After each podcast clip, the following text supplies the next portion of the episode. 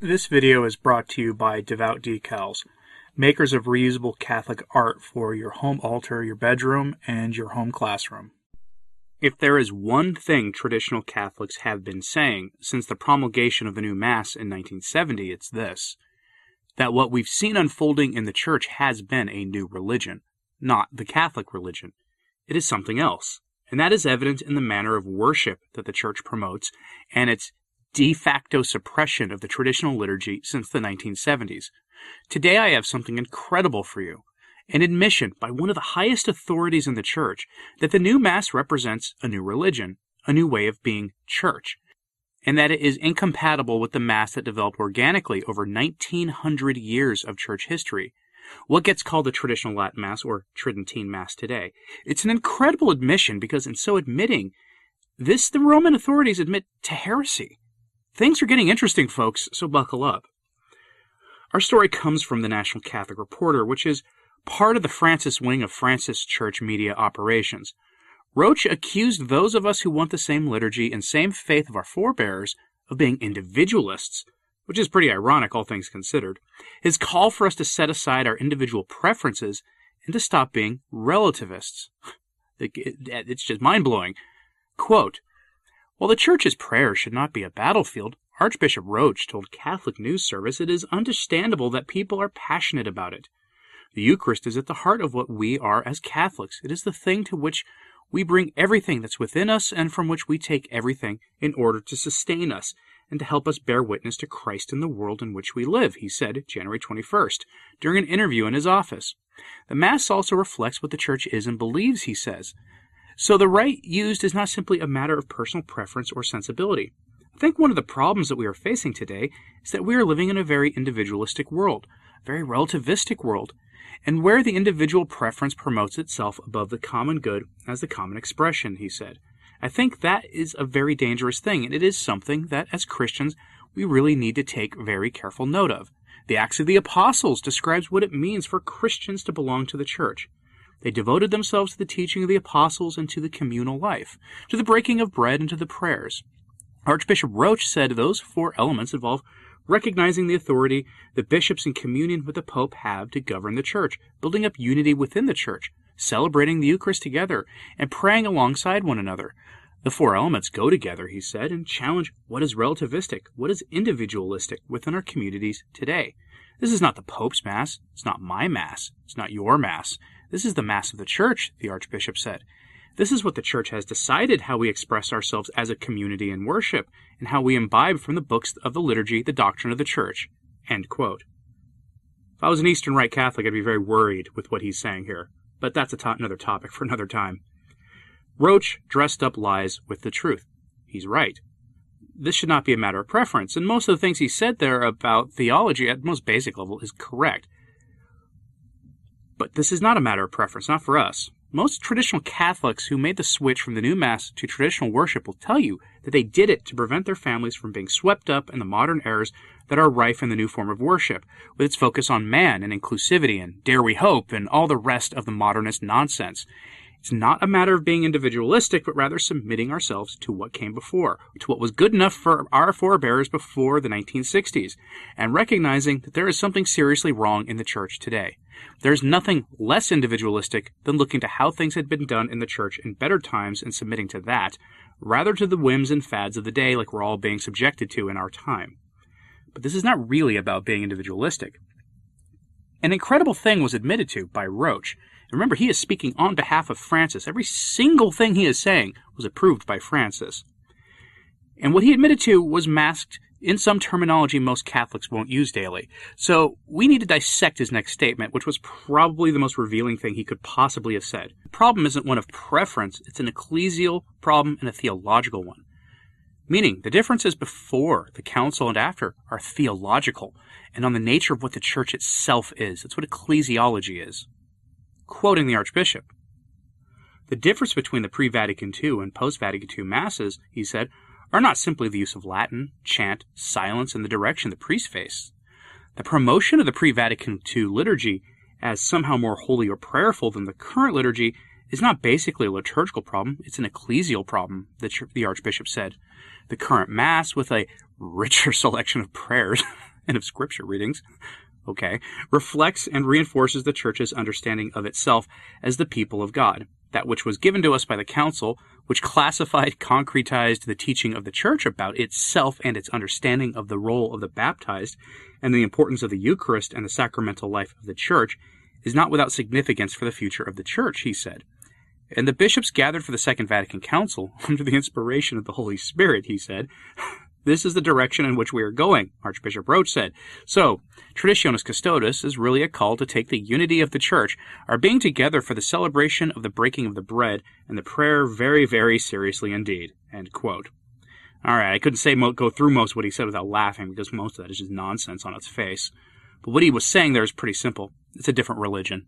At the council, they decided to change the faith, and it is the duty of every Catholic to submit in the name of unity to the papal claimants' call for unity around that new religion. That's what Roche is saying.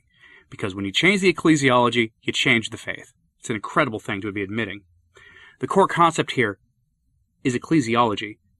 A simple definition of ecclesiology is the theological study of the Catholic Church, its nature and organization, as described in Revelation or in philosophy.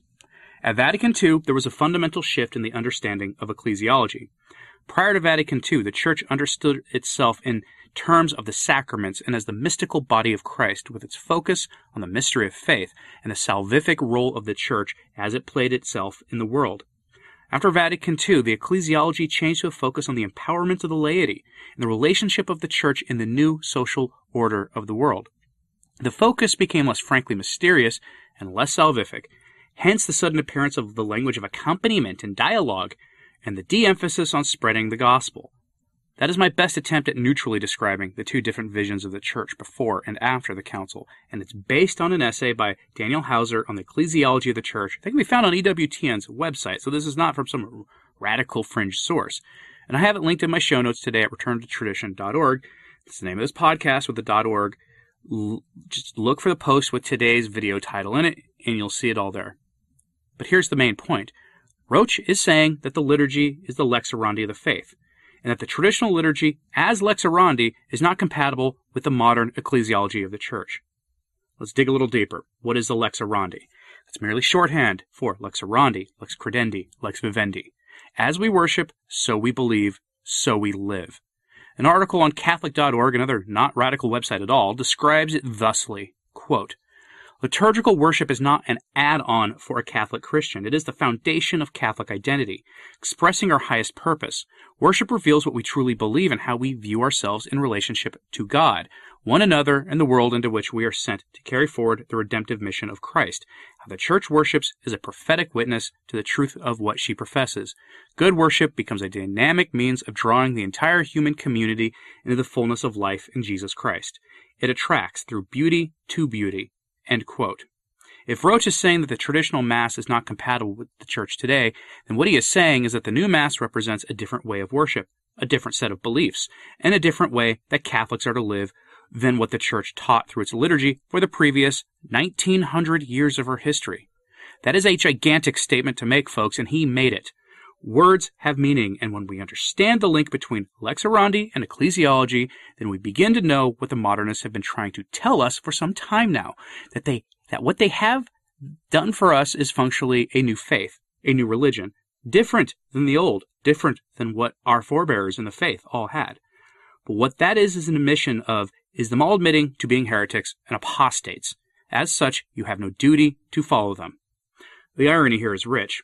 Remember, Roche said that we are being individualistic by submitting ourselves to the authority of the church over the past 1900 years and wanting to worship the way all the saints of the West worshipped before the disasters of Vatican II and their new religion. Somehow we're being individualistic, and it's not the modernists. Apparently it's us. Again, it's pretty rich. I'm not the only one sort of amused by this. Dr. Peter Kwasniewski, writing over at Rorate Caeli, had a sharp retort to Archbishop Roche's comments. Quote, are traditionalists really individualists who exalt their personal preferences above the church's common liturgy? Or is it rather the Novus Ordo that has privileged clerical choices and community preferences for five decades? The old liturgy consistently bears witness to a common faith and worship across the ages and around the world. It possesses a durable diachronic unity and a sensible synchronic unity.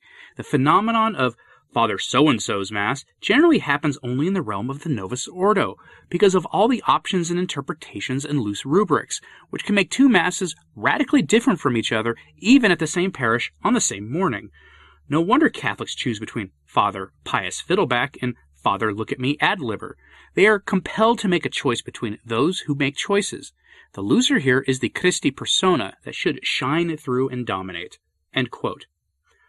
One of the things pretty much any Catholic who attends strictly the traditional liturgy will tell you is that the priest almost always disappears in the traditional Mass, except at his homily, because the priest doesn't have the ability to ad lib his Mass. He follows the rubrics strictly. That's not to say there haven't been liturgical abuses in the traditional Mass. There certainly were. I mean, most offenders of the new Mass will happily give you a litany of the of them that happened in the years leading to the new Mass not mentioning that after the promulgation of the new mass, these priests usually became the biggest champions of the new mass, but hey, you know, whatever. But any priest who takes their duty seriously won't do that sort of thing. The new mass is built for ad libbing and customizing, and since traditionis custodes, when a priest tries to say it reverently, they get hammered by their bishop. That's happened more times than I care to count, and I reported on it numerous examples of just that happening. It happens all the time. The spirit of the age permeates the man made liturgy of Bugnini, and growing numbers of Catholics want their ancestors' worship for themselves. And Rome cannot have it because it means the authentic faith is surviving. I'm going to finish this up with a thought from Dom Prosper Guéranger. He was the preeminent mind of the 19th century church. He was one of the great theologians of our time, basically, of the modernist period. As its leading theologian, he offered some of the most poignant analyses of the feast days and readings of the year, and I featured his work on this channel many times. On the question of liturgy and submitting to the bad ideas of bishops or even papal claimants, in all things, even on changing the liturgy, Dom Prosper Guéranger had this to say quote, When the shepherd becomes a wolf, the first duty of the flock is to defend itself. The true children of Holy Church at such times are those who walk by the light of their baptism, not the cowardly souls who, under the specious pretext of submission to the powers that be, delay their opposition to the enemy in the hope of receiving instructions which are neither necessary nor desirable. In other words, the true children of our Lord are those who resist the errors and fight back, not the ones who sit there waiting for a reprieve from the wolves and vipers in Rome. Do not mistake in the necessity of submitting to legitimate rules from Rome with having to submit to all things, even errors. They can, and since a council, are often in error. It's simply no way of getting around that fact. Do not submit to them and back up all people fighting them, be they laity, good priests, and good bishops, and put aside our internal differences because this is not the time for that sort of thing. What did you think of all this? Is this admission from Roche surprising? Are the modernists feeling so bold that they'll only use slightly complicated language like ecclesiology to mask the full weight of what they're saying when they brazenly admit to changing the faith? Let me know in the comments, please. And like and subscribe if you haven't, it really does help. And as always, pray for the church. I'm Anthony Stine. Ave Maria.